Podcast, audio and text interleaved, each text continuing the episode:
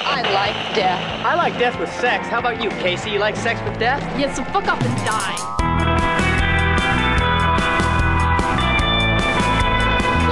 There'll be food and drink and ghosts, and perhaps even a few murders. You're all invited. I want to kill everyone. Satan is good. Satan is our pal. Detective, thrill me. Hey guys, and welcome to Betrothed, a couple's guide to genre film. I'm your host, Chris, and with me as always. I'm Katie. And uh, sorry about the delay. We uh, had a weird, could only happen during a quarantine situation uh, thing this week where our air conditioner just went crazy and had we had to have an actual human being come Yeah. into our house during a quarantine, which was nerve wracking. Yeah, it was nerve wracking. We had to, you know, clean everything before and after. And luckily, they were safe. They were in appropriate protective gear, and we were happy about that. Mm. Yeah. Basically, we had to use a um, like window air conditioner type thing Yeah, a to little keep freestanding unit to keep our um to keep our dogs healthy and us Yeah. sane and be able to sleep through because the it night. happened to be hot that week. But long story short, it was so loud that we couldn't record with that thing running. So Yeah, unfortunately, nowhere in our home studio slash home could you not hear it. yeah, it was it was pretty rough. But anyway, we have a a fun movie this week. I had so much fun watching this film. So uh, this week we're talking about 1988's Brain Damage, written and directed by Frank Henenlotter, and um, it was a lot of fun. You need to go watch it. It is on Amazon on Shutter, so it's out there streaming for any of the services that you might already um, subscribe to. Um, and this one is essentially a, um, it's essentially an exploitation film Sure. wrapped inside of a kind of regular horror film. But that's not what Frank Henenlotter does. He does essentially exploitation movies Okay. because that was kind of it's just really his thing. So to talk about this a little bit before we go forward, we need to touch on Frank Henenlotter, and we're gonna do other Frank Henenlotter movies because his stuff is a lot of fun. It's super gory. It's super uh, squishy. is a good name. Is a good word for it, particularly this movie. Um, and it's kind of fucked up, Yeah, there's a lot of there's a lot of fucked up goop. but that's part of this whole grindhousey sort of exploitation aesthetic that he takes on. That's Um, part of the fun. he directed uh, Basket Case and all of the Basket Case movies, which uh, we will definitely get to.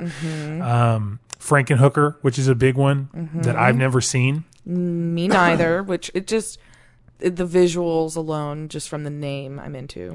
And Frank Henenlotter was clearly um, there's a lot of Herschel Gordon Lewis and Frank Henenlotter, uh, Wizard of Gore, all of those uh, movies. He actually directed a doc in 2010 called The Godfather of Gore about um, Herschel Gordon Lewis, and it's clear from his movies that he is he's a big you know exploitation uh, cinema era person. Uh, in fact, he's one of the people responsible for um, pulling out and finding all these weird old movies uh, from the 60s and 70s, the horror movies, exploitation movies, softcore movies from the, these early days, and, and putting them out with um, something weird video. So Frank Henenlotter's been really involved in that. Um, still kicking. He may he's made a couple little things here and there, mostly like doc stuff, but he really it seems like a lot of his time right now is spent on um, something weird video. But uh, but it really shows in his movies, particularly this one in Basket Case, because those are the only two of his that I had seen. Um, and it's been a long time since I've seen Basket Case. I don't remember a lot about it, but I know about Basket Case. Uh, I also that was the same thing with this movie. Now I I have a uh, a really I have a great copy of Brain Damage. I need to go through some of the special features just for the hell of it. One of the um, I think it's one of the Arrow releases, and um, I remember watching it up until um up until he breaks up with his girlfriend Okay. in the restaurant. Sure. I don't remember anything after that. So there's a part of me that thinks I might have put this on and then fallen asleep. Not because the movie was boring, because I was just tired. Sure, because life, and you have a tendency of putting on a movie at 2 But a.m. I swear I had seen this movie before, but I, I don't know because there was a lot of stuff in it where I was like, "Holy shit, I forgot about that." Yeah. But um, essentially, this is a, a very New York movie, Very. um, shot on a low budget but really capably. Mm-hmm. Um, for the most part, I'd say the acting is pretty good. yeah, it's they do a lot of great things. The I think the special effects are a lot of fun. I agree. Uh, everything is sort of on point as far as that goes. It's Yeah. it's he is very good at making as much use of his budget as possible. yeah, there's a lot of really great visual storytelling, and um, I would, I mean, my only real critique is, I mean, I don't need to watch somebody walk for multiple blocks.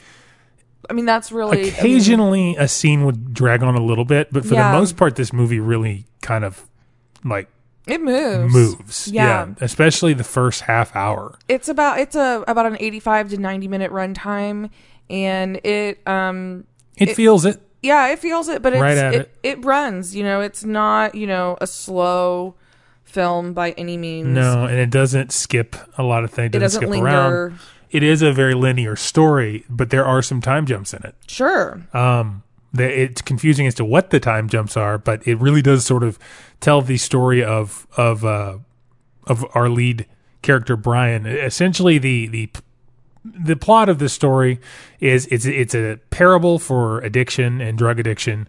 Um, we have our protagonist Brian, who incidentally winds up with a little monster named Aylmer. yeah, I'd call him a parasite. Yeah, he's a parasite, and um, when he injects you with his juice, you hallucinate and trip. But he needs to eat people essentially to survive. So survives it's a on brains. it's a symbiotic drug addiction relationship movie, Mm-hmm. and it doesn't make any bones about it. It's pretty clear from the beginning that this is a parable to drug use. yeah, they're they're pretty upfront about it. Yeah. So why don't we jump into this thing? I love it. Okay. Um, they first of all, I'd like to say that uh, we have Rick Hurst, who at this time was Herbst. He has gone on to do plenty of soap operas. Oh, yeah. He's the a big entire time I was like, daytime why TV do I actor. recognize this beautiful face? Yeah. Every soap opera. And he has genuinely done every soap opera. Yeah. That's exactly why. Um, so we open immediately on the title card with And I love this title card. I love the title card because I love the electricity effect. and the design of of the de- the the, the graphic design of, of this is really really solid. It is. Um, and I think I'm I like to kind of set you up what you're getting in for. Yeah, and so is Basket Case. Yeah. It's a it's the same kind of vibe. Like they did a really good job of branding this movie. Mm-hmm. Um, we open on a collection of old masks and sculptures intercut with some like anatomy posters Mm-hmm. and we learn it's an old couple's apartment. Yeah, Um, immediately an old man comes home and he's returning from the butcher and he's pretty gripey and our reveal is that it's brains.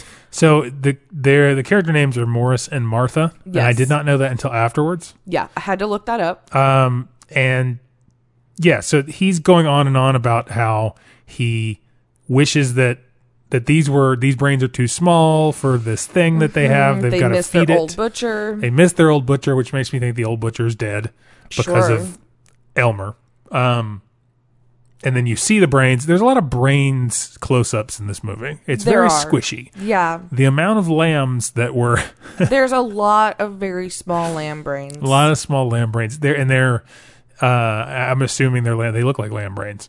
Um, They're they- really the easiest to get. there's some there's some there's some times where I get to a point where I'm like, okay, okay, enough close ups on these brains. Yeah, But it's effective. it is. Um, It's a very creepy opening scene too, because you really don't know what they're they're talking about. yeah, you have no idea, and the way she plates it is so reverent. Um, yeah, she's she's she's very motherly about it. She is. She's very excited because while he's upset that they're small, she's just happy as could be. He'll love them as she's taking them. Um, But they both have a very um very creepy air of um of um like PTSD about them. yeah, they're they're clearly living a mission because of, especially because of their surroundings. They're genuinely surrounded by these historical artifacts And there is a very um and very questionable looking anatomy posters. their emotional state is clearly a very thin Yes. thin wall, Yes. which is a really fun thing to watch creepy people do. Yes. And when she goes into the bathroom to feed also, they have so many locks on their door. so many locks, and we l- later learn kind of why, Sure. but um, when they go into the bathroom, she s- lets out the biggest, longest scream I think I've ever heard from an old woman in cinema history. Ninety percent of her dialogue is screaming, yes. and it's screaming like a toddler. Yep. Yep. She goes full on meltdown, temper tantrum. And took a breath mid scream. Oh, because it was she just wasn't done.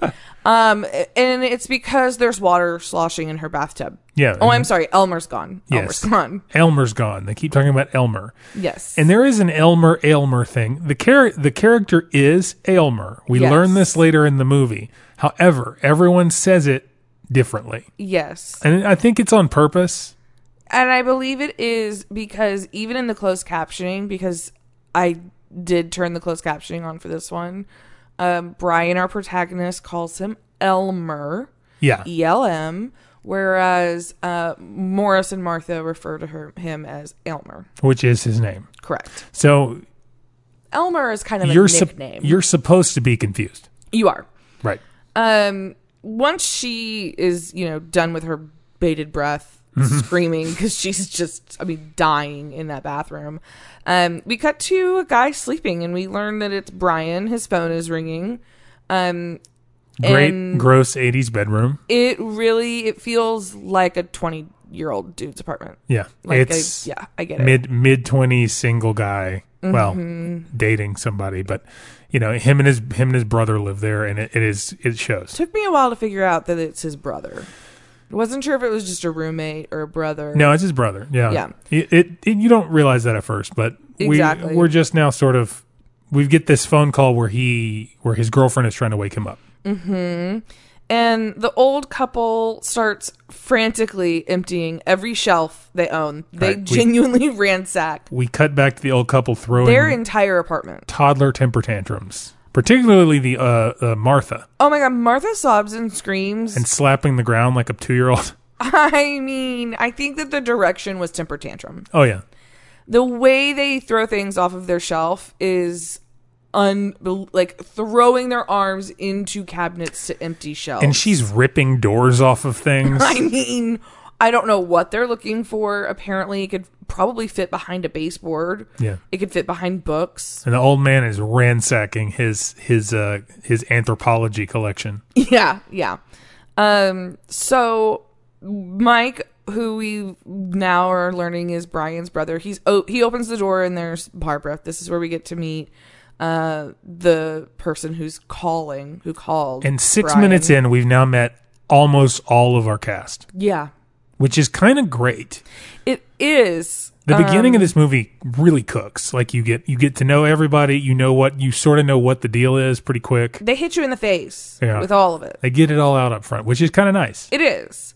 Um, this is where we learn that uh, when she wakes up Brian that he's sick.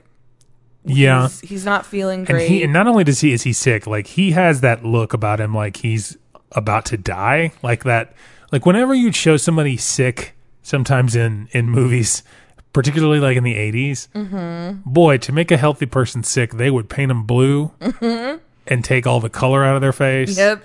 and mixed with all the blue light this movie is very blue it is very blue. which is interesting for something to be so um, to be a horror movie in blue and I, I really like that aesthetic i think the movies like like the thing is a lot is that way john carpenter likes blue a lot um, this is blue for a very interesting reason to me so so it, i think this movie is blue because it's to mess with your mind um, and to sort of convey that feeling that Elmer kind of gives you gives your his host of of of relaxing Mm-hmm. juicing. Mm-hmm. and being calm and his The voice is euphoria. Mm-hmm. never cre- is never creepy and it it I think that's why he's he's blue and, s- and so whenever his mouth opens and it's all those pinks and reds in there that's where the menace comes in so it's really interesting the way It they plays a set that great up juxtaposition to um, not only the inside of his mouth but Right. also the brains we get to see. Yeah, and so so all of the negative things become red at the worst time, which is I I mean it's really simple stuff. Oh, drop my phone. It's really simple and it's very commonplace, but it's appreciated in a movie like this. He also does it very effectively, and, and you notice it becomes more blue Mm-hmm. as we become more addicted to the juice. Yeah, it does. And in in there's much more stark contrast at Mm-hmm. that point because when we start to really see blood, it really pops Mm-hmm. against everything being blue. Yes. So, Which um, is really fun. I'd like to know how they made their blood because to make it look really red when you're shooting that blue, it's got to Yeah. be pretty orangey. that probably was. Um, it's probably standard standard fare at, at this point. It in the eighties, they were spraying it on a lot of stuff too, and it was thick. I'm thinking it's corn syrup. It's probably it could they. This is probably your standard corn syrup thing, but they put a lot of color in it. Mm-hmm, Um, so he wakes up and he's sick, I mean, and he's got like H1N1. yeah, he looks like he looks like he's got the corona. Yep. And Rona's taking him to town, but this is where the old couple start running around from neighbor to neighbor checking their bathtubs. Oh yeah, and they run to this lady's door who is straight out of like uh 227 Mm-hmm. like doing her full on 1970s uh Mm-hmm. 1970s African American sitcom bit And to I, them. s- I so related to And her, I though, so of, related like, to it, what too. the hell are you doing? I was like at first I was like, "Boy, is she being arch?" And then I'm like, "No. no. If some crazy people came to my door, I'd probably act about the same way." yeah. And and then so so they go to her door and want to see her bathtub. Yep. Um they I think they go to probably like what two or three three Yeah. probably neighbors. So Morris bursts through her into her door, causing her to scream at him, which I would have done a lot more. Mm-hmm. Um, runs in there, looks in her bathroom, nothing in there. They leave. Pretty They're clean. like, "Sorry," and then they go right across the hall to the next door. Yes. They're just like they're they're banging it out. This is where Brian takes no it takes him no time to talk Mike into taking his girlfriend out. Also, like, yeah, so he's all of a sudden sick that he can't and he can't go to the quote Sid concert. Uh, whoever which- the hell that is. I'm guessing it's supposed to be a Sid Vicious analog because there's some great posters on these walls too. And now I cannot remember for the life of me any of the posters. And I was watching it going, "Oh, that's pretty great. Oh, that's a good one." And I don't remember now. But anyway, yeah, she he sends he sends his brother to take his girlfriend on this date. And this whole movie, his brother is so ready to cuck uh, to cuck him. Mike is into Barbara from the moment he answers the door. His especially motivation now. in this movie is to fuck Barbara. Yes. to fu- to have sex with his brother's girlfriend. Yep. that's completely normal. Yep, totally Not wrong. normal, Nothing living wrong on with your that at brother's all. couch. Totally fine. Totally cool. In no way is this strange and depressing. Um, as they leave, it's revealed that the old couple lives across the hall, and this is where we see them writhing on the floor, foaming at the mouth. and you think that they're dead. I assume that they're dead. I assume that they killed themselves. Yeah, and in fact, I kind of assumed that too. And I'd seen the damn movie before, but I was just like, "Oh right, they're dead, right?" And then I forgot because I I I definitely did not watch the second half of this movie the first time I saw it. Clearly, something happened. Maybe I came home and interrupted you. Yeah, I don't know. Um. Anyway, so we cut back to Brian, He wakes up. and he got his first period. Oh my god, he got a head period, and it is rough. It's real rough. it's real rough. His his bed is covered in blood. Yep, he figures that it's coming from the back of his head, and he, uh, after running to the bathroom, um, he collapses. And I love this like quick delusional laugh that he has, and then shakes off. Yeah, there's a little flash of light after Um, yes. it collapses. So so essentially, the the tripping part happens immediately. Well, and I think that he's trying to fight and gain control. Like he Yeah, is- he's fighting tripping, but whatever's- he is trying really hard not to. He's fighting whatever's going on in his head. Yeah. So I have a the- theory that he was sick when this all started. I don't think that it was. I don't know if he was not sick before because did Elmer get to him while he was sleeping? Is that what made him sick? He laid down for a nap and Elmer snuck in through the bathroom. I don't know what what I what I read was that there is a supposedly there's a deleted scene because he has that cut on his lip from the get go. Mm-hmm. His lips like split.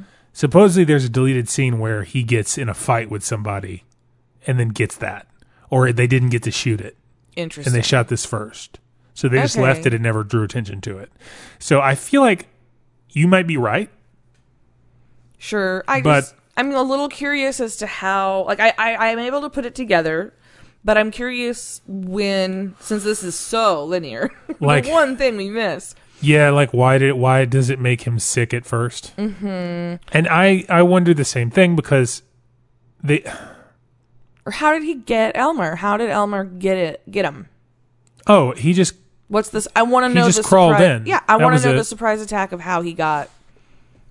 I don't think that matters. I think Oh, I no, think I'm what not saying it matters matters. more I'm is just to saying know that whether or would've been not. fun. Well, it's I think it matters more to the character to know whether or not he was sick beforehand, because like Elmer getting in is clearly just he he escaped their bathroom somehow and got into his room. Yeah, we're assuming he's using the drainage system through the building. yeah.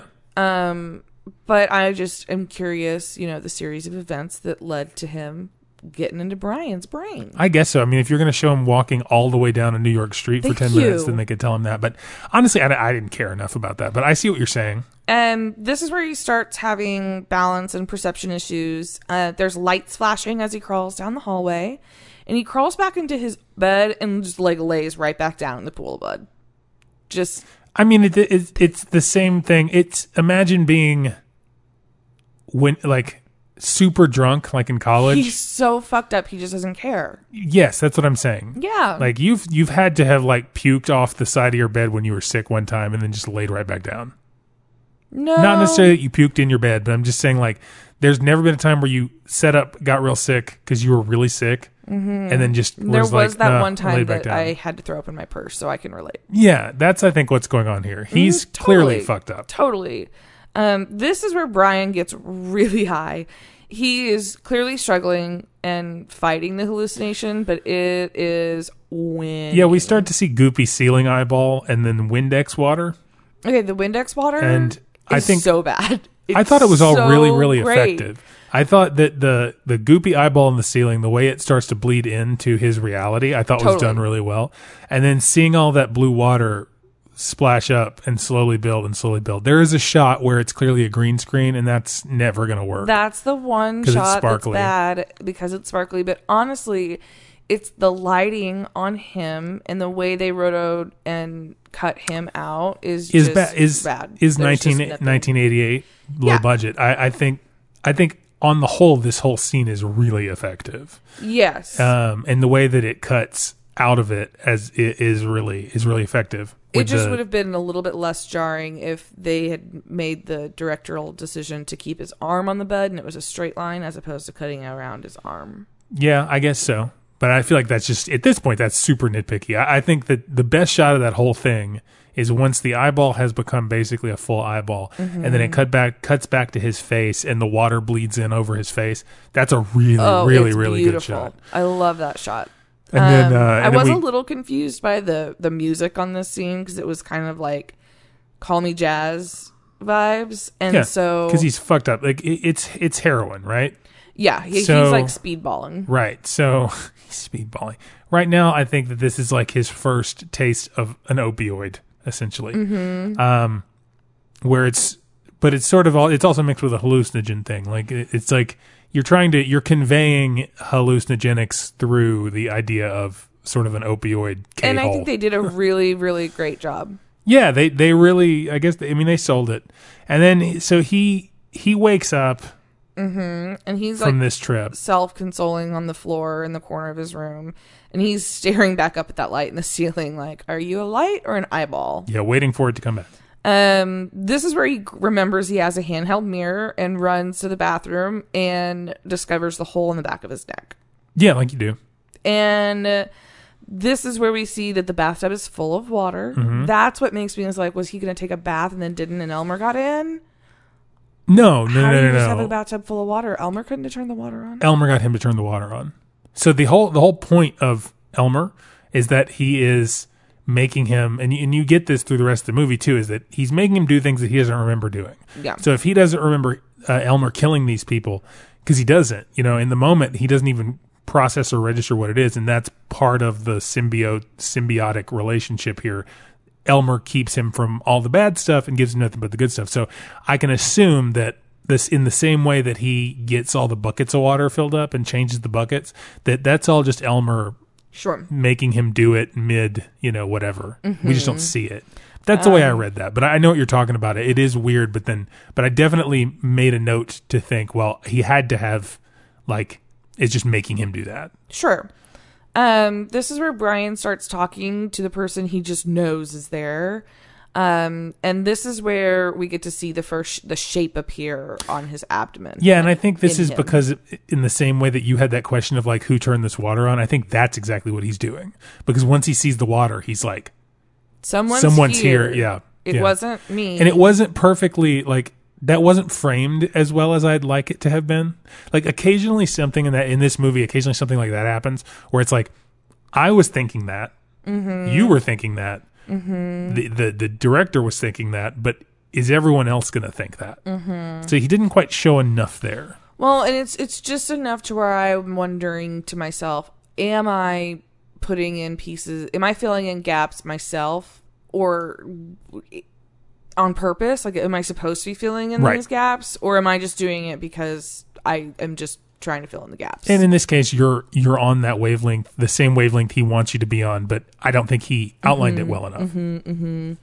Um, and after this abdomen snake twists around his body under his shirt, which was a really great.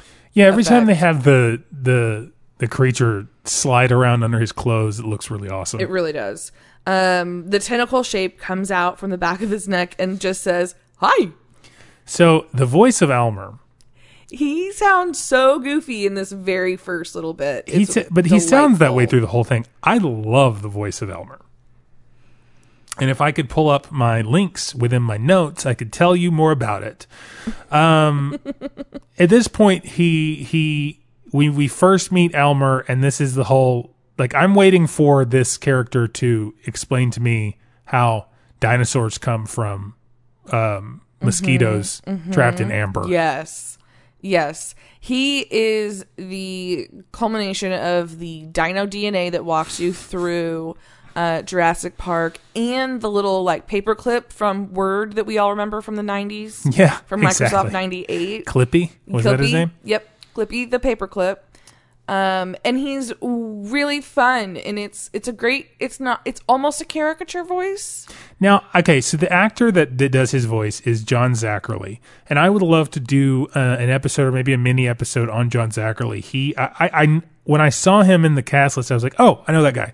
He is one of the OG um, horror movie hosts, uh, Philadelphia horror movie host.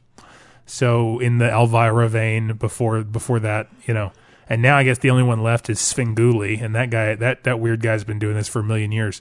Sure. now it's on like Me TV. Um, but he did uh, shock theater, and he was on, and he had his he had his own little shows. A lot of it was WCAU and WABC.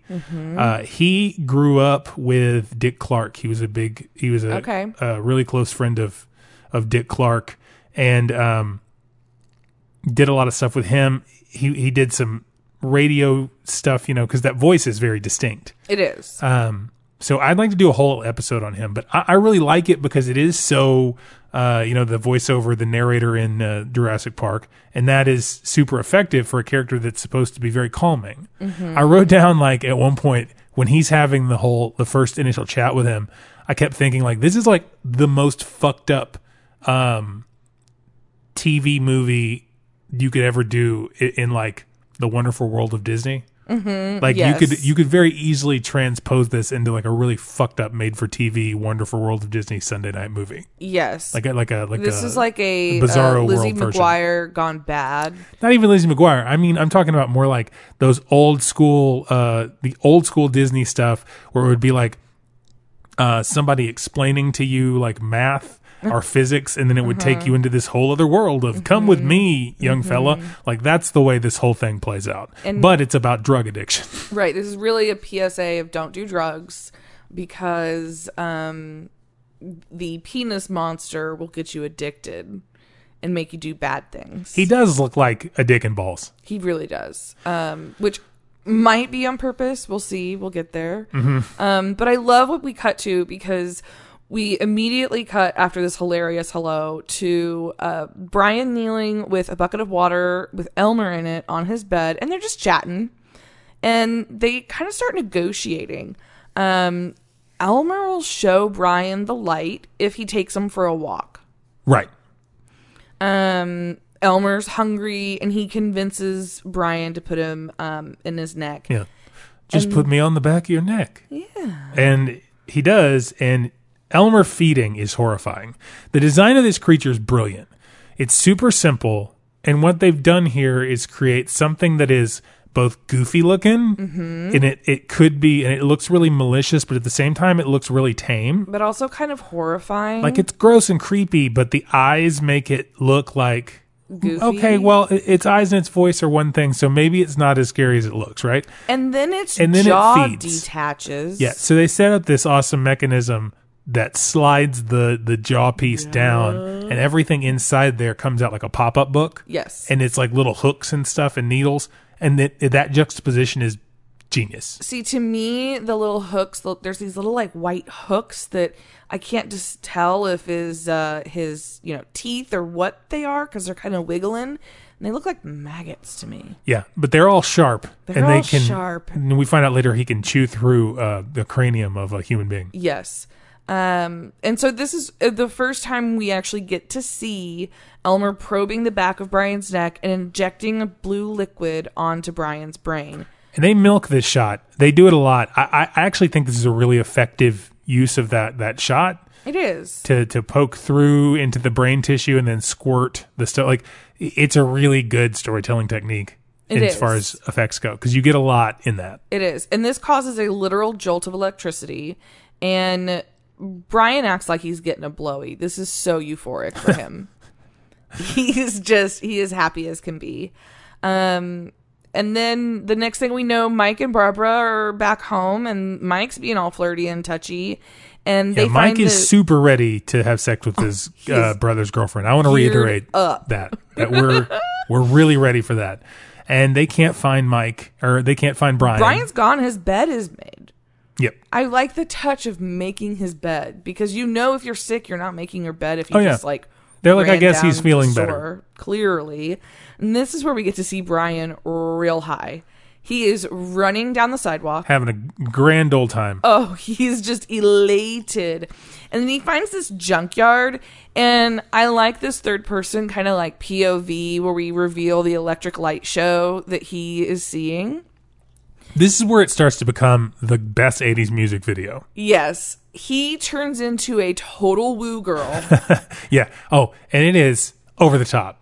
And I've heard, you know what? It's funny because like do you remember when we were when when you and I lived in Addison uh, with our friend Sydney Mm-hmm. and um we were in our early 20s, In probably Addison, 22. Texas. Um, this area where a lot of young people were living at the time. Yes. Um, you know, there's bars all around there and stuff. And Mm-hmm. there was one night we found that guy who was on, I think he was on Molly. He was on something. We heard a weird. We were It kind of. on wasn't, the it would have been front. Molly. It would have been like legit, like, uh, Like pure MDMA or ecstasy. no, 'cause it he would have was been ecstasy speeding at the time. As well. Like it was so- legit, like the time period of yeah, the world, we it would have still been had ecstasy. Um, he was he was making a he was causing a fit, and it was freezing outside. It was like, it was like 28 degrees. and he was naked. And Yeah, fully naked. That is exactly how And he was maybe 24. maybe And, you know he was a super young kid but we had to go out there and like help him because his friends were nowhere around I wish- and he was just yelling and hooting and hollering and I was not going to let him into our apartment. that was exactly what was happening in this scene That is exactly what was happening here. So if you'd like to know what our early twenties was like, yeah um, much like a lot of people's exactly. i thought it was really weird because at this point we see the junkyard security guard he hears what's going on and this junkyard guy is strangely okay he has a full uniform and hat Mm-hmm. He is as so if- serious. as if he was a full on police officer. And then he stands up and straightens his tie Uh-huh. and p- holds a gun up to his face. The biggest fucking he revolver. literally cocks his gun. yes, right by his face like a full action movie. This actor is doing so much. He's doing everything. Very strange and choices. he is so vigilant about these totaled cars. yeah, he is i I've never seen a junkyard security person like so pressed and print like like this is the West Point junkyard. He is more serious than any junkyard dogs you've ever Oh, yeah. seen portrayed. He's like military. It's really weird. He's kind of terrifying. But anyway, he goes out, out to find out what all this hooting and hollering Yep, is. he goes and finds Brian. And let me don't don't get me wrong. There is both hooting and hollering happening. Oh yes, he finds Brian straight up just like bopping around, yeah, just just He- grooving to the he music. Is bouncing. Cars are making all kind It of colors. kind of reminds me of like when your mom when she tries to dance because she kind of like oh god, pops. Yeah. It's real cute. it's it's it's kind of that it's a thing. Um, and the security guard like stalks him like Yeah. prey. It, the security guard is acting like he's never had to actually do his job before. no, and he is clearly. I don't, maybe he's having like a flashback. He could be former military. Yeah, because he straight up like um he goes right up to Brian, fully does the freeze, flips him around, and cu- starts to cuff him. Like he's like he's like, how does the security guard have the authority to do any of this, And he's. or have handcuffs and a gun that big? I know, and he and a, sees I can't get over the costume. he sees Brian like awestruck by this car with like this cool spider webbing effect where they take the breaks in the glass like neon and flash Yeah. it different neon colors. He can tell that this dude is hot. it's very clear that he's dealing with someone who's fucked up and docile. Brian Yes. is not even like aggressive or anything, and he immediately goes in within his Mm-hmm. personal space and puts him on his back. That is the last thing you would do as a security guard at that point. You It would keep is. your distance and be like, Yep. "Get the hell out of here!" Yep, and as point we- you point the gun. we are aware security guards a sh- don't have guns. while some of them do in They these stay situations. a hundred feet away on their segways and they call for backup. Okay. Yes, those type of security guards. Um, Downtown Los Angeles district security people certainly only don't have weapons. yeah, yeah. This is a private junkyard, so, So- I'm not entirely shocked. Yes, has After big this gun. private police officer, So weird. pats Brian down. Elmer leaps and like attaches onto the security guard's because forehead. the security guard starts patting him down and feels the big bulge and is Yeah. like, "What's that?" yeah, Which is not sexual, however, it looks sexual. it does, and I'm. I- I'm not. A, I'm. I'm not against it. I mean, I'll try anything twice. well, this is yeah, like you said, where this is where the the bulge comes out and squarely latches on. So it's the first time we get to see a kill. I mean, it's like a unicorn horn. Yes, and every time that's all I could think. So these people get a glued unicorn horn to their head and they sling it around for a long time. and it is real rubbery Everyone milks their death in blue this movie. and oh, oh my god it takes so long for him to die and while elmer is burrowing into this guy's skull brian's just like watching and like kind of giggling yeah, because he just and- sees he sees flashy lights and colors. yeah he's just clueless and he like he eventually like asks what going what's going on and if the guy is okay And this is where we see some great, this horrifying stop motion animation of a, a clay version of Elmer Mm-hmm. kind of crawling out of the forehead. so good And then we cut back to a puppet where Elmer's telling him what's going on yes and just tells him, you know, it's okay. Just get me. Let's get out of here. yeah and he wants to get juiced again because the colors are starting to fade And he starts talking about being full. yeah so elmer crawls back to brian and they they take off And he says, Brian wants more juice. And Elmer says no. And then capitulates because he knows they need to get the hell out of there. So he gives him a little more. And then they head out. and there this is he's he's mil- he's you know giving him little tastes he's getting him hooked Yeah. So at this point, the movie is the movie's moving really quickly, and this is the first point where I start to go, okay, we're about 25 minutes in. I'm like, all right, it's time for some new information. nope you're not getting it because we're going back to the apartment But we kind of do. we do no you're right we do because things have progressed So so what what I what I'm saying is it, this is a good thing because I'm just now reaching a point in this movie where I'm like, okay, now it's time for new info. And that, what do they do? They cut you right back to his uh, brother and um, well and we don't Girlfriend. necessarily realize it but i'm going to assume that a couple weeks has passed That's the thing. This is where they don't like. There had to be have been something in here that was um, some sort of connective tissue that might have gotten cut Mm-hmm. Because, we do cut hard. And later we find that later on this uh, we'll we'll learn that the course of this whole film probably takes course like place over the course of like two months yeah, something like that. or so, maybe a it's- little longer. It's unclear. I think this movie could have benefited greatly from even a title card, like or a little Mm-hmm. you know lower third that tells me what the date is.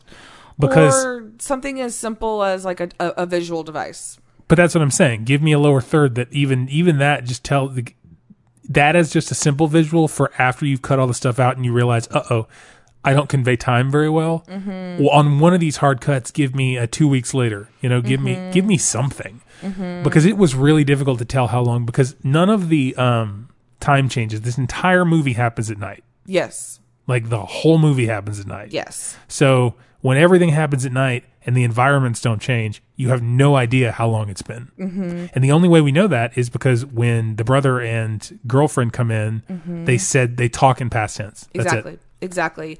So Mike is anxiously standing in the kitchen at the apartment, and the doorbell buzzes. He answers, and it's Barbara. And he explains that Barbara, or I'm sorry, Brian has been in the bathtub for three hours. Finally, a drug that just makes you want to take baths. I know. We need more drugs that make people hygienic.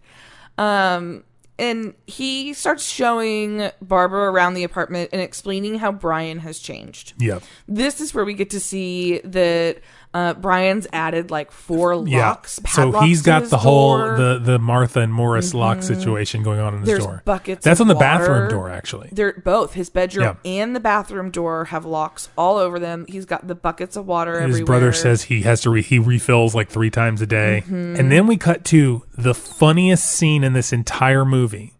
I laughed so hard. This bathtub scene with him is fucking hysterical "Oh, it's great." because he's going, he's sitting there going like woohooing. Yes. She's banging on the door. They Like have a- a, like a date. toddler. They're supposed to go out on a date tonight. And he's just having himself a little pool party. and he's splashing in the in It's the tub. so cute. And then Elmer splashes him back. So Yeah. so she says they're gonna go, they've got to go out on a date, and he kind of goes, "Oh yeah, I forgot I'll be out in a minute." Yep. And, then, right after that, maniacal laughing. They're because just playing. Elmer splashes him, and he just starts laughing hard and going, "Woohoo, woo!" You know, and it's like it's like a it's like a weird adult version of that scene from The Lost Boys Mm-hmm. where uh, Corey uh, um, Corey Haim is way too old to be playing in the bathtub the way he's playing. yes, it's like that. It's really and lip syncing to music. It's like a toddler. If you if you've ever if you have a toddler, maybe you have a, a child like a little boy who's like eighteen to twenty months old, and every day they get to re-experience the joy of having a penis and like rediscover. That's what that. this is. It's like he just discovered his penis. Yes, he has the joy and elatement that his penis can penis can splash him back Yeah. He is elated that his penis is now uh, sen- sentient and blue. and blue.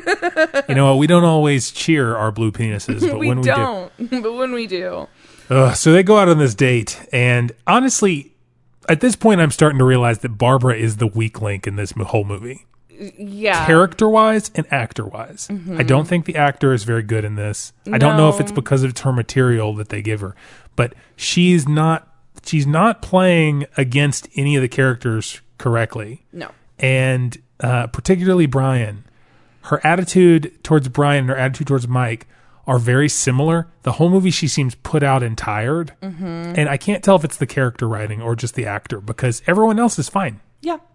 Everyone else is cool, but she's kind of in her own little planet. But Barbara annoys the But shit you out of me know what? in this movie. I can imagine it being difficult to be a woman in New York, living in New York City, working and hoping that your boyfriend was like going to propose to you and then you just went AWOL. I would have been pissed too. Yeah. I, I But see what they you're don't saying. Quite, they don't give her enough. She's She's but just I think not- that's pos- possibly product of being 1988. She's also just not a very good actor. No, she's not. But that's okay um, because I love this scene because as Brian starts to kind of try to tell her what's going on, like it's not you, it's it's It's this thing. Not what are you really, on drugs? it's It's not that Elmer. simple.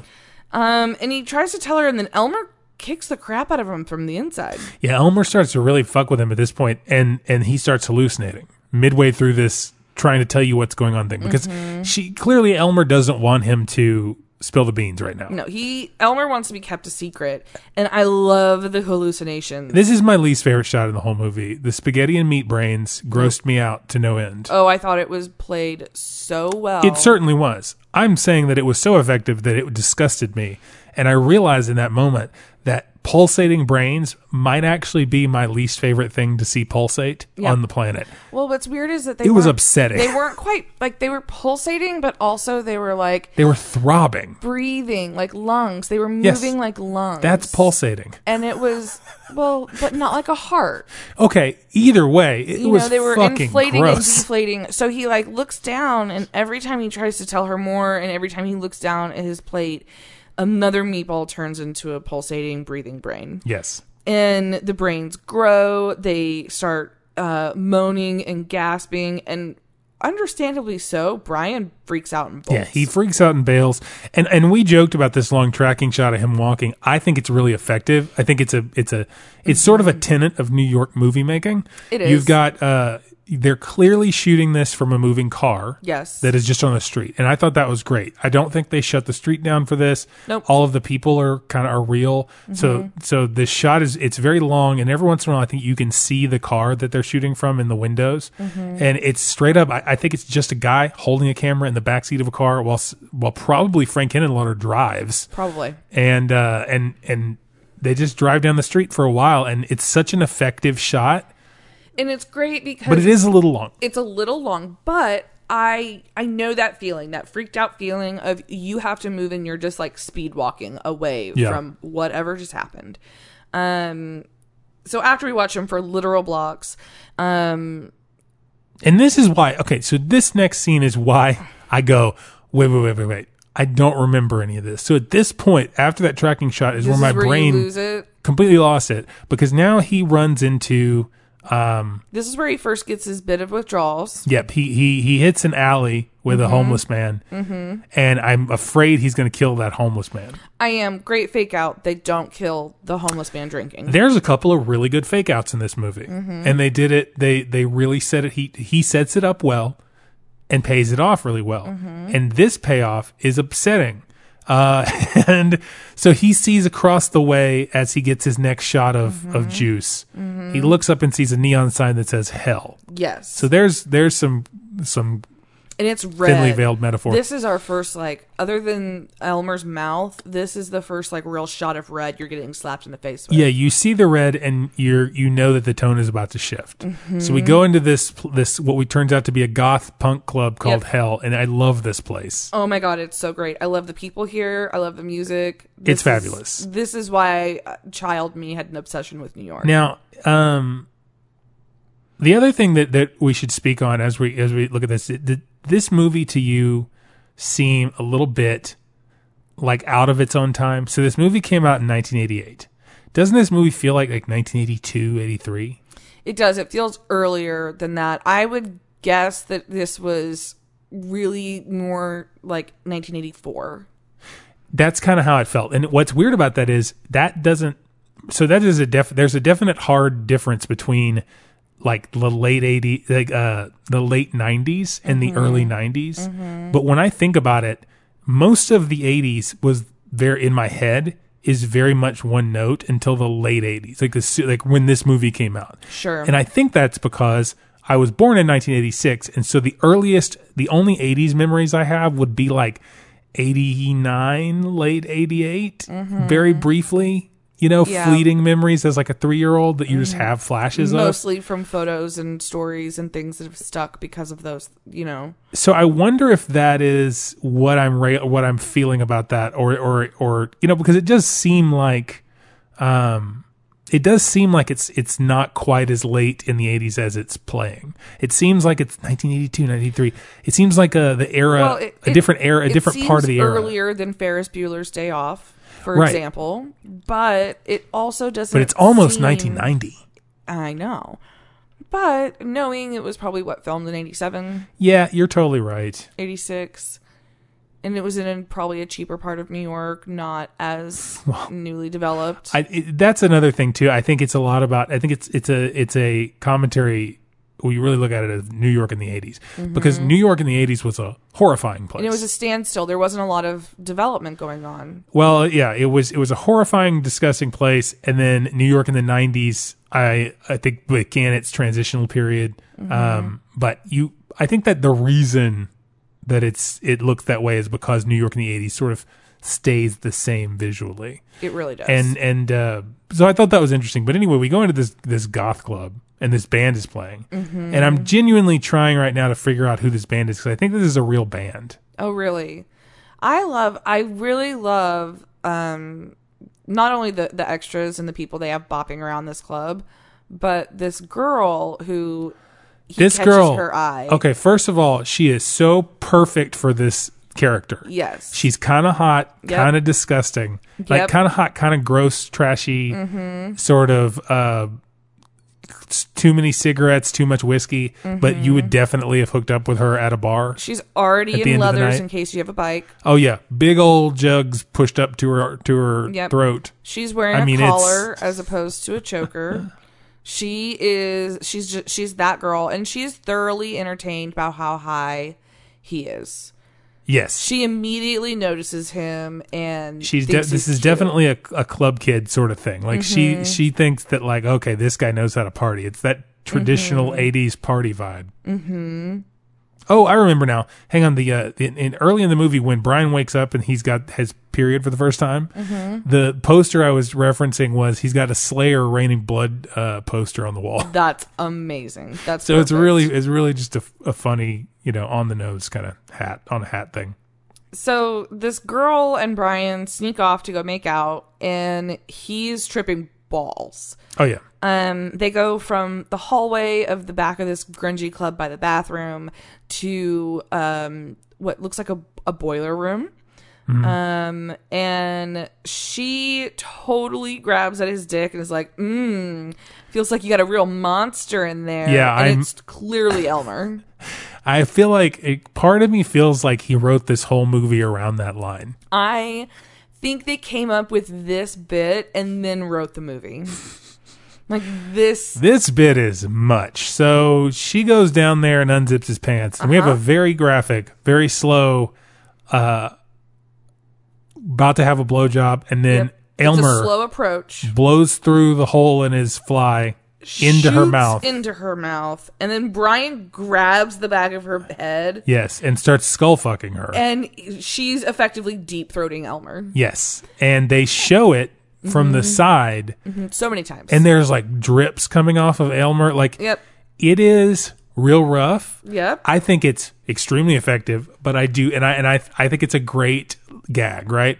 no, It's no pun intended. hilarious for our adult viewers. However, it is a little too graphic. It is. This is one of the first shots in a, in a lot of movies I've seen where I'm like, man, they linger on this too much. They do, And and, it- I had enough time to think. Um, that's why they made Elmer so veiny.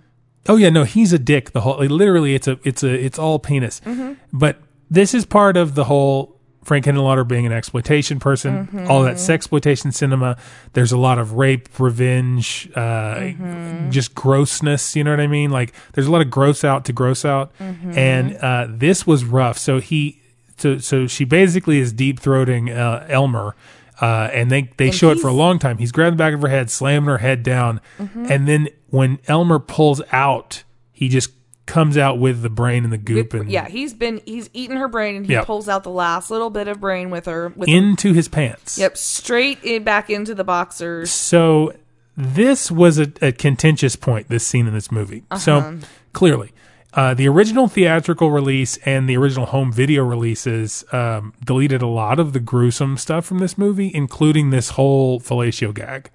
Uh, it was it was pulled. Okay, Um, so we didn't get to see that until much later. Mm-hmm. I understand why they pulled it. To be honest, I think you could cut this down and just show enough to make it effective yes, TNT would never play this. it shows too much and not not because it not because it um makes the gag any less like you've seen so much of it that it now it makes the gag less impactful Mm-hmm. it goes from being like holy shit to like oh gross Yeah. to okay Why oh too am I much still watching this? Mm-hmm. and then it then the end happens if you cut it in half it's going to be just as effective and disgusting and disturbing there's one um, or but two. the whole crew actually walked on this scene really. so they didn't want it. This they refused to work on it um, on this scene. So ostensibly there was only maybe a couple people there during this scene because the whole crew walked that day. They didn't want to do it. that's and, and you know that It was says too much something. Mm-hmm. for them. And and there's a scene in Basket Case that the crew walked on too. So he takes things very far, Mm-hmm. for better or for worse. I, I can't say whether or not it should have necessarily been cut, etc. Like I, I'm fine with it, Mm-hmm. but it was extremely effective and extremely gross. That's the way I'll put it. Yes. It was extremely graphic and extremely gross. Yes. Um, and once Brian leaves the bar, um, we cut back to the apartment where the phone in Brian's bedroom is ringing, and Mike, who looks great in tidy whities, Yeah. uh, answers the phone, and it's Barbara. And this is where he we realize it's later the same night. Yeah. she's calling because she's worried about Brian, but he hasn't seen her. He he hasn't seen Brian all night. no. He didn't know that they weren't still together. He just has no idea. This is where Brian arrives downstairs in the alleyway. I thought this was there was I was this was unnecessary. This is confusing. He's digging through the trash, which I'm kind of confused as to why he was digging through the trash. I don't know either. That didn't make any sense. That He's just didn't make making any noise. sense. Yeah, he's just making a bunch of noise, and I wonder maybe he's paranoid and trying to see if anyone's like around. So if he makes a bunch of noise, then they'll come bug him. That or he's been tripping and he's trying to ma- maybe it's that he's trying to make the hallucinations come back, maybe. like making noise with things and stuff. So he takes his pants off yep. and Strips out then of his underwear, takes his underwear off to look pants back on. to see all the goopy blood in his underwear. and he's like, "What the hell happened tonight?"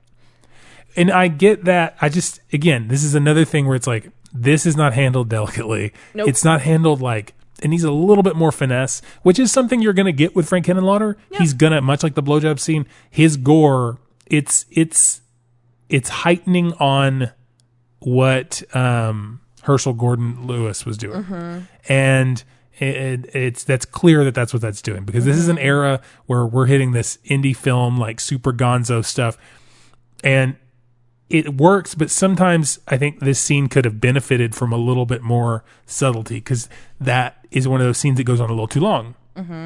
Like him having to take off the underwear and see the goop and blood in his pants, like and then and there's a much more efficient way to let us know that he doesn't know what just happened. I mean, I honestly think he could have like f- scratched his crotch and like we could have seen the blood. And then like, what happened? we could see the blood stain seep through, and Mm-hmm. he could like look in his pants real quick and just be like, "Oh my god, what happened?" Mm-hmm. But this took an extra like two minutes. But I will say, you know, you walking around with that kind of stuff squishing in the front of your pants, you just got to get it off. I couldn't. I see walk what you're around talking in a about, but in wet bathing suit. yeah, I know. I just but movie logic wise, Yeah. it could have just gone a lot quicker. absolutely. This is. I don't have a lot of squishy underwear issues to deal with. I guess it's uh, No, you don't. You're not a woman. You don't know what it's like. you Oh, Jesus don't know me. Christ. Um, this is where a voice bellows from a dark, like a, a doorway, and he starts explaining that he's making him strong. He's feeding him human brains. And this we is where learn- we meet again. That we Yeah. real learn that that uh, old grandpa exposition is not Mm-hmm. dead. Morris is still kicking, and he looks a little worse for the wear, but he's not, you know, horrific yet. Um, and we learn that Elmer belongs to the old man, and this is when we get hit with some knowledge. Oh yeah, so this is where Morris becomes Grandpa Exposition. Mm-hmm. He gives him so much history, so much backstory, because it's clear. It seems that Morris is actually. I, I like to think he's probably like a, a anthropology professor. Yep. You know, He's definitely an anthropologist. Yeah. He uh, lays down the old English definition that it means the awe-inspiring famous one. He hits Aylmer. him- This is where we really. This is where we clarify our Elmer Elmer thing. Yes, and we get a full history lesson. Um, and after his history lesson of how old Elmer Elmer is, and the like his, the trajectory, the life of Elmer, um, All the people he Mm-hmm. he's goes back to hosted. crying, and he wants Elmer, and it's He mine, wants him mine, back. He wants him mine. back. Yeah. So this is where they become fucking toddlers again. Yes. Um, and this is where so Mike just like bolts and he goes home and uh, he ignores Mike who's asking about Barbara. Also, to be fair, Morris is looking rough. Morris is looking pretty rough. So as they as the it seems as people have to try to detox from this, they degrade really quickly. really harsh. Um, so Brian starts packing up his shit and he's like, we got to get out of here. Um, he decides he has to be in control. And um, this is where we confirm that Mike is his brother. And I was like, wait, what? Okay. Yeah. So what I thought was interesting too is that uh, I made a note that Mike and Brian don't have a direct conversation with each- with each other until about 43 minutes into the movie. This is the first time they actually talk. So Mike has talked to Barbara. Mm-hmm. Mike has talked, and Brian, Barbara has talked to Brian, and Brian has talked to Barbara.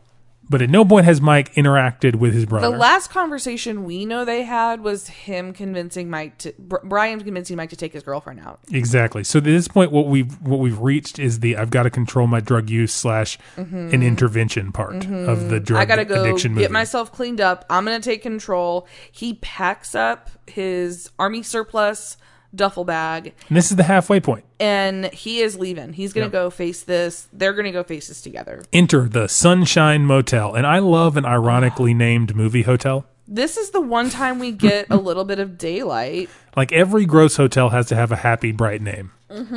And this is one of the dingiest, grungiest hotel rooms I think I've ever seen. Oh yeah, it's great. It's, It's really disgusting. this movie. I mean, this hotel room is a disease. It is. Um, and it's kind of more hostel style because there's just a sink in the room. You don't have your own bathroom. Mm-hmm. Brian pops Elmer into the ki- the sink, and, and they have this wonderfully played uh straight played blood in my underwear conversation yeah, like it's th- what's weird is how serious this scene is and it's between a guy and a happy talk like a soft talking um uh cock and balls alien monster worm. yeah. I was really struck by Brian's line that was all I remember is finding something sticky in my pants and then finding them covered in blood and not my blood. Yeah, I, it's like all of the dialogue is goofy as hell, but every one of the ca- but the characters are the actors are playing it so straight, and it really works. I thought it was great. It really, really does. Um, Elmer admits that he killed the girl at the club, but Brian doesn't remember that. Mm-hmm. Um, and this is where Brian starts like protesting and realize he realizes that Elmer's been killing people. This is the first time that Brian he's having a revelation. He's putting it together because the the whole time, and Elmer tells him this is that he's keeping him from the bad parts and giving him just the good parts. Mm-hmm. Yep. So he's going to worry about the bad parts, and then Brian only has to worry about the good parts. So at this point, Brian is like, "Fuck you! I'm in control. I'm going to detox." Mm-hmm. Yep. So this is where the detox happens. They put each other to an ultimatum, and it's we're gonna see who cracks first: Brian needing the juice or Elmer needing a brain. Yeah, and so this whole this whole detox sequence, it's this back and forth conversation about the juice, and they want my Mm-hmm. juice, and then he and he he he knows he, that Brian's gonna crack. Yep, because, Because- they always do. He's ancient. He's gonna he's gonna uh, He's been around for centuries. He He's knows how to seen deal with this. happen. it happens before. all the time, and I really desperately want to do a super cut of this scene and cut the whole thing to Lizzo.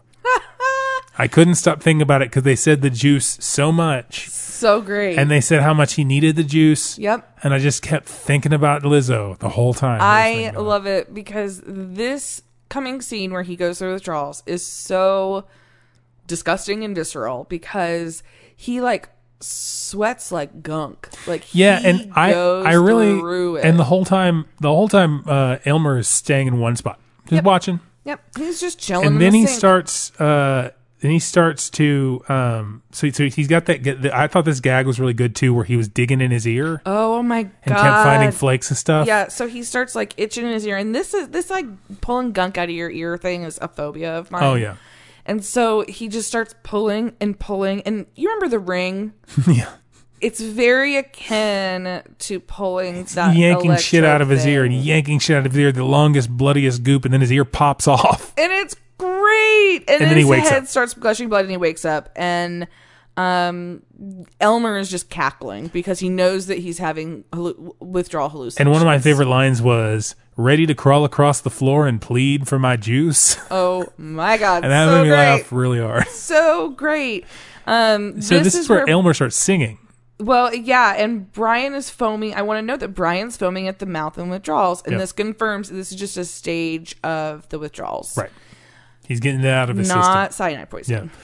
I could see. I, that's why I thought they were dead immediately because you show me two people and they're foaming at the mouth, laying on the floor. They're I, dead. and convulsing, holding weird inanimate objects. I that think we it can't was, and it see, was but intentional. It was. It was. but so Elmer starts singing this song, and this is one of the most effect, effective things because it's Elmer singing this standard type song The Elmer Mm-hmm. song. that's happy. Yeah, a- a- again, played against um, Brian pleading for a fix, and Mm-hmm. it's super effective. It is because, as you know, this place is disgusting, and he is like face to grimy sink of please I need it. Mm-hmm. So we've reached a point you where- feel sorry for him. Oh yeah. And so at this point, he's clearly gotten back to where he's like, okay, so I'm gonna get Mm-hmm. him somebody. He's happy to help, but Brian has to feed him first. Yeah. So we're back in the game. So this is one of the weirdest bits. So Well, we get a great fake out. So Brian emerges from the hotel room and he tries sometimes the I start neighboring. to key in on how much we say the word so. um, he starts banging on all the neighboring doors, and then this loudmouth biker dude with a really drugged up looking like twee guy come in. Yeah, they come in and he's talking about the end of the world and stuff It and like was really bizarre. it's a weird thing. It's just clearly a fucked up biker. He's drunk. and it's a weird little fake out because we think that maybe we'll go after them because a he seems terrible, but they lock the hotel hotel Yeah. room right after themselves, and he it's it's And Brian apparently pointless. looks like shit at this point. oh my god he looks so horrible. And so he ambles into the, The shower. Yep, and this is and it's a hostel. shower room. It's so a full shower room. Mm-hmm. Yeah, it's a your standard old timey hostel kind of vibes. This is where we see the largest bodybuilder. Yeah, okay. One man, there's one person showering in here, and he is jacked as fuck. Like the Oh. dude is cut. My God. He's fully shaved, his whole body except for I believe a mustache. yes, and he is just—he's the beefiest cake. Now we see this is the first movie where we've s- we have there the only nudity in this movie doesn't happen for until well into the movie, And then we get two man butts back to back. and it's just and it's close up on dude butt before we get any sort of boobs, which we do get coming soon. So this movie is hashtag woke.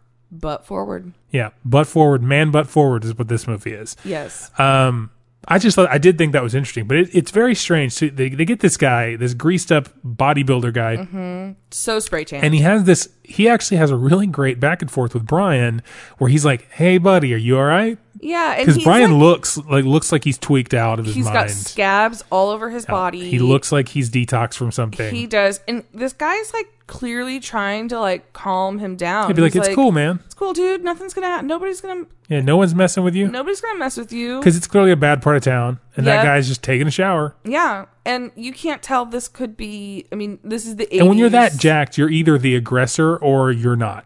Like, Sure. like this guy's this guy's putting on this vibe of like he's clearly super alpha, but like he's this clearly is the power bottom. this guy- yeah, this guy's clearly a, a- not a bad guy. yeah, He's clearly just he's aware of the situation. He's like, you're fine, just take a shower. And so you Mm-hmm. think that this guy's going to get murdered. So th- I thought this was another good And- fake out Brian is terrified because Brian thinks it's going to happen too, and he's kind of scared of this guy, right? He is. However, it's really great that they make the viewer kind of feel s- almost bad about this guy getting killed. Mm-hmm. Um, and they give you enough time to be like, well, this weird buff guy is being really nice. He's letting this go on too long because it's like a lot of this Mm-hmm. awkward back and forth of Brian just staring at him. It is. And then he kind of walks out and he's like, it's all yours. Okay, bye. And then Brian, and then Brian now can't find Elmer. yeah, because after he and I kind of lo- I love the little like there's like a flinch and then he crawls down his leg and I'm like, did Elmer just crawl out your butthole? Basically, Yeah. Um, and so Brian's looking for Elmer and he's kind of paranoid at this point, And we see someone's feet sitting in a bathroom stall at the toilet. yeah. And I think it's that guy that went into the bathroom or went into that room with um, the biker guy. Possibly. I couldn't tell because they're basically wearing the same thing and they kind of resemble each other, but there's no names. Mm-hmm. Yeah, I have However, no this idea. guy is calling out for someone named Lamont, which made me go, you know, you don't hear the name Lamont anymore. No, you really don't. It's a very like 70s, 80s name. it really is. Um, we waste no time because Elmer goes straight for this dude's brains. oh, yeah, man. So another person getting killed on the toilet. This happens a lot in 80s movies because that's it's such a it's a it's the it's the simplest form of Mm-hmm. vulnerability And the hissy fit that Brian throws while this is happening. because blood is going everywhere is this is like the bloodiest awesome. scene in the movie So I'm pretty sure that they rigged a sprinkler. Uh, You yeah. know those little sprinklers that used to like spin around. Yeah, and, there's like, someone. walk? There's definitely someone in there with like a, a Hershey syrup bottle Mhm. splattering it everywhere. Um, and it was delightful the way this kid was like thrashing and kicking Yeah. under the door. Um, and he it goes on for a really good while. Yeah, the way, way this blood way splatters. too long.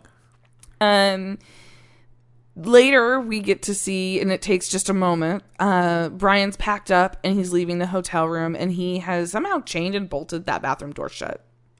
Yeah, I don't know. He, he he's out of there, and and we pretty much just cut right back to the uh his apartment. Yeah, he goes home. So he we have crawls into bed. Yep, and then we have um we have Barbara and Mike come in. Oh, And my God. so Barbara, before we get into this next scene, which is just weird, Barbara has a real Kathy vibe, like the cartoon Mm-hmm. character, the comic strip. Like I'm waiting for her to say hack.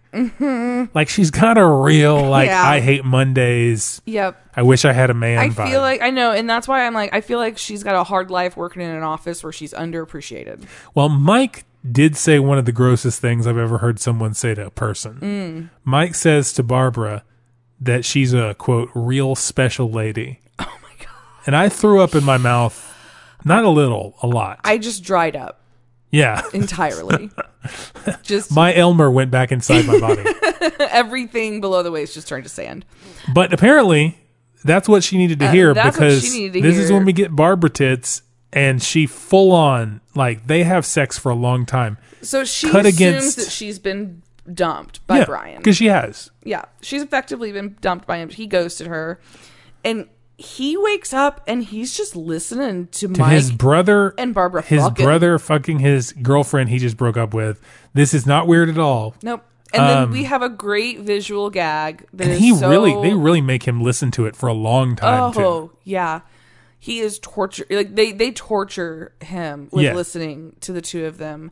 And we have a good visual gag because he's laying on his back and something comically large grows between his legs. Yeah, so this is a weird cut. I thought that was odd too.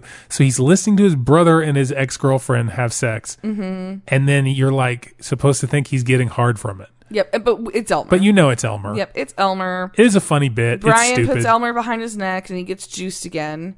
And then this is where um, we get another great hallucination moment in the bedroom because the ceiling, the popcorn ceiling, turns into Oh. a night sky, Yep. and he hallucinates joining Mike and Barbara, Which and is like super taking disturbing. Barbara away. and then so it's like the handoff, right? And Yeah, then and he's it's got like the tentacle suckers on his abdomen. Yeah, because I was like, like as soon as it's super weird that you have to watch a guy listen to his brother have sex with his ex girlfriend, Uh-huh. it gets weirder because then he's on a he's tripping and takes a girlfriend handoff from his brother. Uh-huh, they pass the baton. and then when you think that doesn't get weird enough, they show that all of a sudden he's got different sized, like various sized buttholes all over his body. Yep, he's got suckers all Little over butthole sucker, like anuses. just a variety of little suckers on his abdomen, and then he bites and eats through her skull, Yeah, he rips into bar, and then he sort of and then he wakes kind up. of like wakes up, So and then he apparently walks out because this is where we Yeah. wake up. Barbara wakes up with Brian standing over a naked Barbara and Mike and Mike and and in the living room because this and- is a one bedroom apartment in New York. and their response is, "Holy shit, Brian, we didn't know you were here." But they're not like concerned for that. They're just like, "Hey, are you okay?" we haven't seen you in forever. Yeah, and Brian's totally fine We've been worried about you. and because he tells Brian basically them- says that he needs to. they he have to be needs gone space. when he Yeah. gets back. He's hungry again. He needs his brains, and I need juice. They I s- tried to fight him, but I can't. Yeah, they basically he basically tells him, "Look, I'm I can't deal with this thing. It's killing people. I can't deal with people getting Mm-hmm. and he killed." doesn't want it to be them. it's cryptic, but at the same time, it's pretty clear that whatever that they are in danger and need to go. yes. So Brian leaves, Mm-hmm. and Barbara's a dumbass. Yep. Brian busts out the door, leaves the door open, runs down the hall, and Barbara follows. He yells at her not to follow, but she just she, She follows, anyway. and this whole trend. Then they they end up down the subway, and Mm-hmm. this whole subway sequence is great.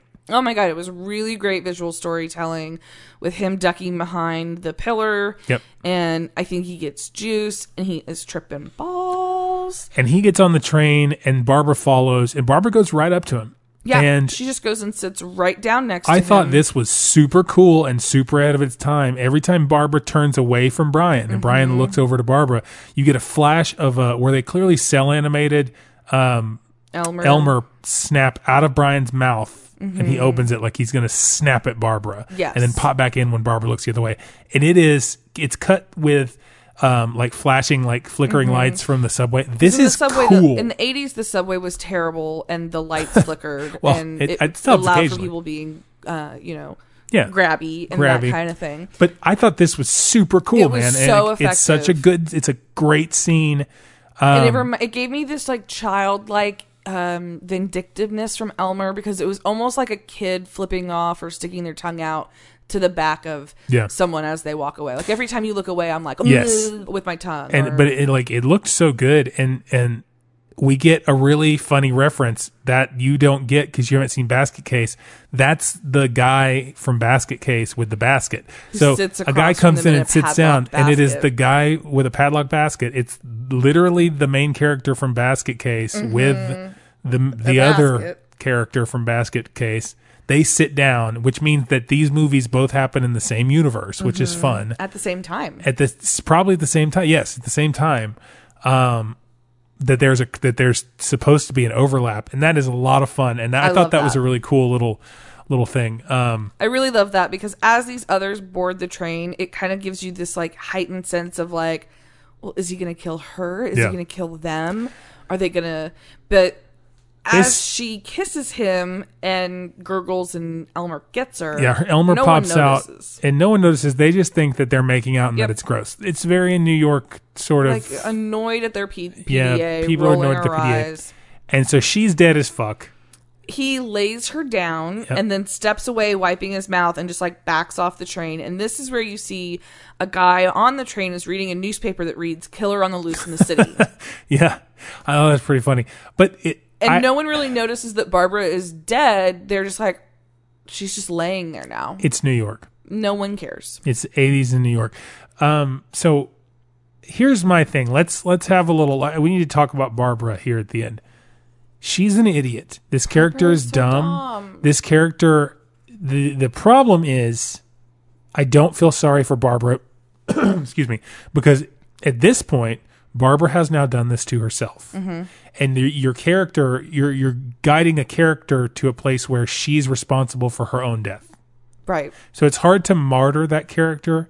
You feel more bad for Brian than you Sure. do for Barbara. Because he didn't want to kill her. And he was almost at peace with the fact, based on the scene prior to this, Mm-hmm. that he was kind of like, well, she's in a better place. She's with Mike. I have to protect the two of them by running away. Right. And he's already lost control. It's not him anymore. And that's just bad. It's just it's bad writing on the part of Barbara. And I think it's the I think it's the problem with it is clearly Frank Henenlotter is a, a exploitation filmmaker who is writing a female character in the 80s. It doesn't work very well. I think that uh, I don't think he tried to make it that way, but Barbara is just I think Barbara is the weakest link in this whole movie and it's unfortunate. It is. but it doesn't take my uh, my appreciation of the movie. It doesn't take away from that. It's fun. It is what it is. It's a time period thing, It is a Mm-hmm. total. but time it's period. frustrating from It a is. modern standpoint It is. She could have been a lot better, but because she gets my useless character of the week. yeah, there's of there's a so word. much room for improvement.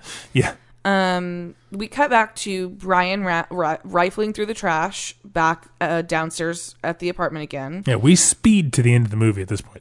Things pick up real quick. If you thought the first act of the movie was fast, the third act is just lightning quick. So we immediately get hit with the gross old couple again. Yep, I And love now that- they're real disgusting. Well, he's anticipating them, so Yeah. he's like frustrated. He chunks a trash can lid at the door where he was Yeah. before, um, and then they show up, and I'm like, okay, because he's throwing away the bloody sweater he has Yeah. that has Barbara's blood all over it. and screaming Martha, man. Martha, Martha, Martha, um, who the old couple who comes in and hold Brian at gunpoint, and I don't really understand why they have a gun at this point or like where they got it, but they are so withdrawn. Yeah, And I mean, if you thought that Brian looked bad in the hotel room, these people have been clean for two months. They are not okay. I mean, they look like their skin is falling off. They look fully like zombies. And you know what's funny? That gun he has in this is very old. Mm-hmm. It's like a World War II era sort of Mauser kind of thing almost. a- no, like it's an not. It's like a artifact. Mm-hmm. it's like a oh, it's like a Walther.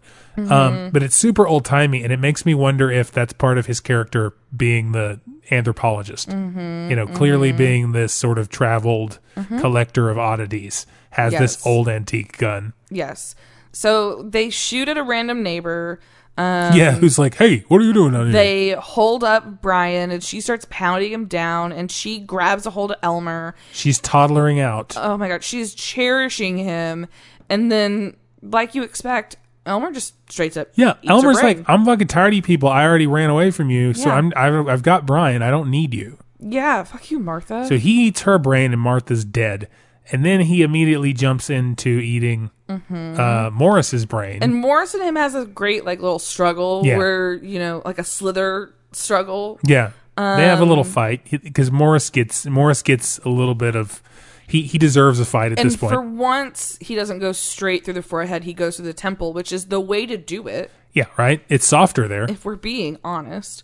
Um, so he finally gets efficient and goes to the temple, and Brian's just watching. Yeah, Brian's fucked up and watching. He's in shock at this point. He wants to go, but Elmer isn't finished. Uh, Um, And yeah, Elmer's not done. He says, you know, he's not finished yet, and he makes him leave anyway. Mm-hmm. he Brian did grab the gun, so the gun went skidding across the ground when he was Yeah. fighting with Morris. Yeah. and Brian tucks it into his uh the pants, like his uh, the waist of his pants. And he picks up um he picks up Elmer to put him on the back of his neck because Mm-hmm. he wants to juice up again. But the old man wakes up Because Mm-hmm. and he, apparently, if Elmer doesn't completely finish eating, apparently you can still function if Elmer only eats a little well, bit of your maybe brain. that's why he starts with the frontal lobe and works his way To from the back. like the em- like the communication and emotional regions So- to the back to like the functional areas. So essentially, the old man, now with half a brain, Mm-hmm. gets up and goes in for one of my favorite things Oh the revenge squeeze. he squeezes the fuck out of Elmer while to the Oh, he's point where trying he to juice essentially Brian. overdoses Brian. He juices him so hard. I've never. I mean, he just like everything he's got Yeah. comes out on Brian's brain. And Elmer retches and he's like quivering on the ground. And I don't know if, um, so th- the old man Morris dies, but I can't tell. Does Elmer die here? Well, he squeezed Elmer really hard, and like, what's funny is that you can just squeeze this thing and kill it. That's all it theoretically. takes. But he gets here with his juice. Yeah. Well, see, the thing is, he squeezed like all the juice out of Elmer into Brian, Yeah. and then Elmer's on the ground. I was waiting for someone to stomp it. I know. I was hoping. I was kind of that hoping someone there'd be would. like a squishy stomp. But you got to leave that door open. Yeah. So Brian runs home. Mm-hmm.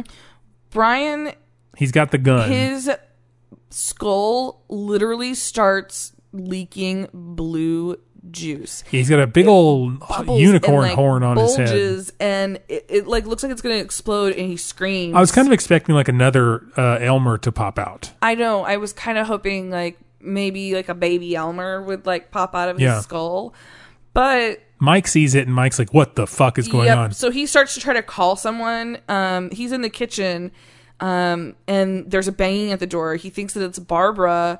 And it's Brian with the the bulge on his head, and it's grown. Yeah, it's a big old goiter. He added way too much yeast. It is growing exponentially. It's his mother. it is his mother. Um and so he like runs into the bedroom and he pulls the gun out and he holds it to like this like he debates how he wants to kill himself. So he like Yeah. holds it to his head and then he moves it to his unicorn nub Yeah, he's gonna shoot it right in the nub. right in the nub. And we cut to the outside where there's a bunch of people Yep. standing around telling a cop essentially like some weird shit's going on. The guy Well, who got so- shot at's yelling. Yep, the the woman who um had her bathtub inspected is Yes, down she's there. The whole the whole All crew's neighbors, there. Yeah, The everybody whole apartment in this building. building, is downstairs. They clearly called the cops. Yeah. And then this is once he like gets out of the car, we hear a Gunshot. gunshot. and then lights. Like there is a light show emitting from Brian's. So they window. run up and burst into the room. Mike and cops burst in, and there is a giant hole. Like Brian's head has a sunroof. Yes, there's a giant hole in Brian's head and it is emitting crazy light. Yep. Light, electricity. Wind is blowing. it is insane. The the Big Bang is happening Yeah. in his skull, and, and then cut to credits. That's it. The end. Okay, so the only thing I didn't really like about this movie, other than the underdeveloped female character, is the ending. I was like, what? Mm-hmm. And the that was ending it? disappointed me. I was like, is did is he dead? Is he enlightened? Is he? Like, I'm cool with it, Oh. but the ending disappoints. Yeah. That's the only negative to this movie. That, and then you know the couple of overdone, gruesome scenes. But all in all, I, I really enjoyed this movie. It's a lot of fun. I like it a lot. It's a wild ride. You It kind of is come off of it bonkers. feeling like, um, it's super gross, but it's also not that bad. yeah, but it, it's a real but it is trip. that bad sometimes. Yeah, it's a it's a roller coaster. This movie, Yeah. and to be honest, um, I just I really enjoy. I enjoyed it every minute of it, even the really uncomfortable ones. It's fun. So on a scale of I don't know, let's just say one to ten, uh, you know, goopy pulsating brain meatballs. Brain balls. What do you give this movie? Man, I I really enjoyed. I thought this was a lot of fun, and I'm gonna give it six brain balls. I give this movie seven. So we're right there on the same page. Yeah. Mm-hmm. It's a lot of fun. It's really good. It's well done. It's Yep. well executed, with the exception of some of the things that we've already pointed out. Yep. Some of it is editing. Yep. Um, also, I'm interested to see what, because the cut we watch has everything in it. It does. So I wonder what the theatrical did. I'm assuming Frank Henenlotter did this secondary cut. Sure. A couple interesting things I read about it too is that he he refutes the idea that he that there was a scene where Brian got his lip split. He says he like more recently Frank Kennelotter said that he had them give him a busted lip because he was quote too fucking pretty. He is really pretty. He's a very he's definitely you can tell he's going to be a soap opera actor. and he's very good in this pretty. movie. He is. He's great. He's He does a great job of being normal and maniacal and, and vulnerable and, high Yeah. as balls. Um, and I I feel for him and um I feel for him in my loins. You know, like I I think that's important to note. I feel for him in a sexually con- con- like conflicting and also comforting way. Yes, yes. Yeah, and, and so I really enjoyed it, but I do think the only the only real detractor, other than the things we talked about, was the end of the movie. Is just a little bit. It's a little bit one of those things like a one like a bad sketch. It's hard to end a bit. It's real hard to end a bit. It, it left you wanting just a tiny bit more. I wonder if I, I do wonder if he had planned a series of these because he definitely had Basket Case two and three. and there are a few Out there. things such as not necessarily knowing if Elmer or Brian are dead. Yeah, you don't really know what happened there. You don't really know what's up with um Mike. You also don't know if there's more than one Elmer in the world. Yeah, is this the only one? Is they have they been going for centuries, or did they breed? How does this work? Did he juice and now Elmer's brain, I mean, uh, Brian is going to turn into the next Elmer? Yeah. Is this one of those situations? It's it's ripe for some sort of sequel. It's also ripe for a reboot.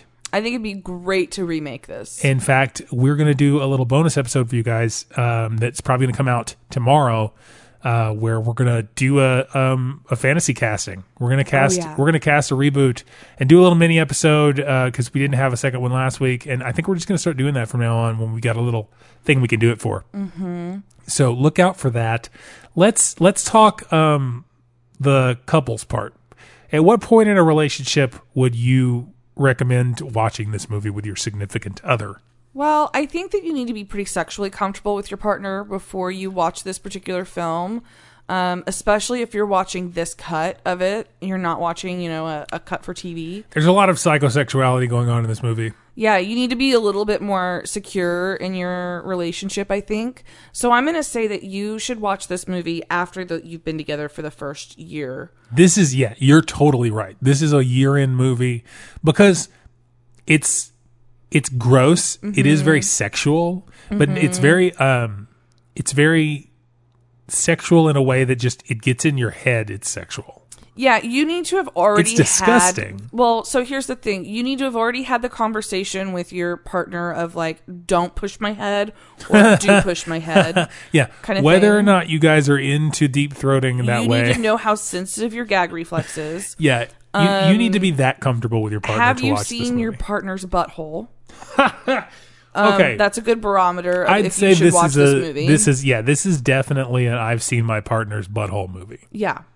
It's Mm-hmm. it's out there and it's all it's all out on the line. There's it's also a lot of fun. This is also a fu- a fun movie to watch with a group of people. It is. um, mostly because there's so many little gross out gags Mm-hmm. that really tell you a lot about other people. I think you could learn a lot from other people by watching horror movies with them, particularly goofy or goofier or gross ones. Yes.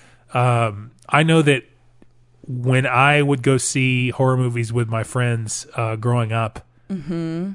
I'm the guy that laughs really hard at the most disturbing things. Mm-hmm. So, like, my reaction to an extremely gross, like in a Saw movie, when something really gross happens and the audience groans, I have my reaction is to laugh really hard Because at it. it's ridiculous that that thing happened. Yes. Yeah. So that's my mechanism. Sure. And it is a it is not intentional. Is what happens. Like it's so crazy Mm-hmm. We that all this deal with person's head trauma got in our squished own unique ways. that I just start laughing because it's insane. Mm-hmm. Yes. So you really get to know about a person's character by watching some of this disturbing stuff with Mm-hmm. them. And if they don't like it, that's okay. yeah. I think the other interesting thing about a movie like this is that if it does disturb your partner, it's okay because it's disturbing. Yes. And So it's a- you- I think it's also a great um, psychotic test in that, like, uh, if your partner is completely unfazed and unbothered by this movie, they Ask might more questions. Yeah, you, you might want to learn more about their family medical history. Yeah, right. Um, but I, I, I do genuinely think that this is a movie that you could dip your toe into gross with it. Yes. Because it's gross and it's way over the top and intense and at points, Mm-hmm. but it doesn't go. So, like the scene with the, the, the, the, the blowjob scene, something about it that strikes me is it's a consensual blowjob, It is. It was she- right? he it's didn't not ask a, for it's it. not really a rape scene, Nope. but it is disturbing and disgusting. It is an assault. Yes. You know what I mean? It's a murder. It's a It's homicide. Gone too far. Um, but the way it's framed Mm-hmm. is very porny, yes. but it also is not like but it's also porn parody. yeah, in a way. It's just so gross. So I think like if you want to dip your toe into super gonzo disturbing mm, g- gore gross out movies, this Mm-hmm. is a great way to start because it's not that bad. No, it's it's gross, but it's not grotesque. And Yeah. it's um Yeah, I'll say I'll give it that for sure. because it, it is over the top, but they put a little bit of tongue in cheek. It is a little bit funny. Yeah. At least he's blue. He could be f- natural flesh colored. Yeah, that would have been even more disturbing. Right? Like there's a lot of ways to have played this. So as far as your significant other goes, I think this. Yeah, you're right. The, the consensus is this is a this is about a year into your relationship, and you want to experiment with how Mm-hmm. far the other person can take it.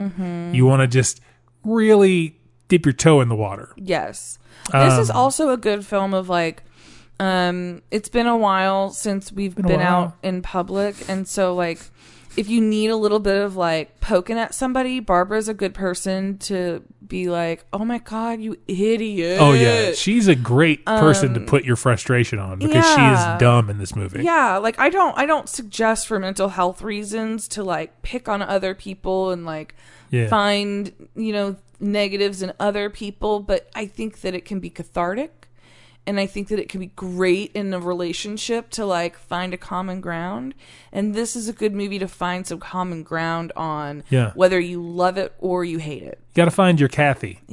exactly you could report this one to the manager but it's definitely worth getting off the blockbuster shelf hundred percent. yeah Oh man. Well, I enjoyed this. I hope you guys enjoyed this. Um, and like I said, stay tuned because we're going to put out a little side app that we're going to do for you, and uh, and that's going to be a lot of fun. If you guys have any uh, questions that you want to ask us about uh, relating to any of these horror movies and your relationship, if you want to uh, just follow and see what we're coming out with next or what's been done that you might have missed and catch up on things, you can follow us uh, on Instagram at Be- Betrothed Pod and on Twitter at Betrothed. And you can shoot us a message at b.trothed at gmail.com. That's b.trothed E at gmail.com. Uh, please send us uh, your, your thoughts. You know what I mean? Let us know if anything you'd like us to do, if there's any movies you'd like to see us do on here. Uh, if you have suggestions, let us know. And like I said, if you have, I'd love to field some relationship questions that relate to, uh, to horror movies, whether it's, you know, you, you're the person who loves horror movies and you're introducing them, or the other way around. You've been forced through this quarantine to listen to this podcast and follow along with uh, with your significant other. If you want to know how to deal with that, let us know. I'd love to explore some of that. I've got you. We're gonna chat about it. Otherwise, you can follow me on all the things that I am Chris Hayden. I am KT92K. Uh, and until next time, Fuck off and die. fuck off and die.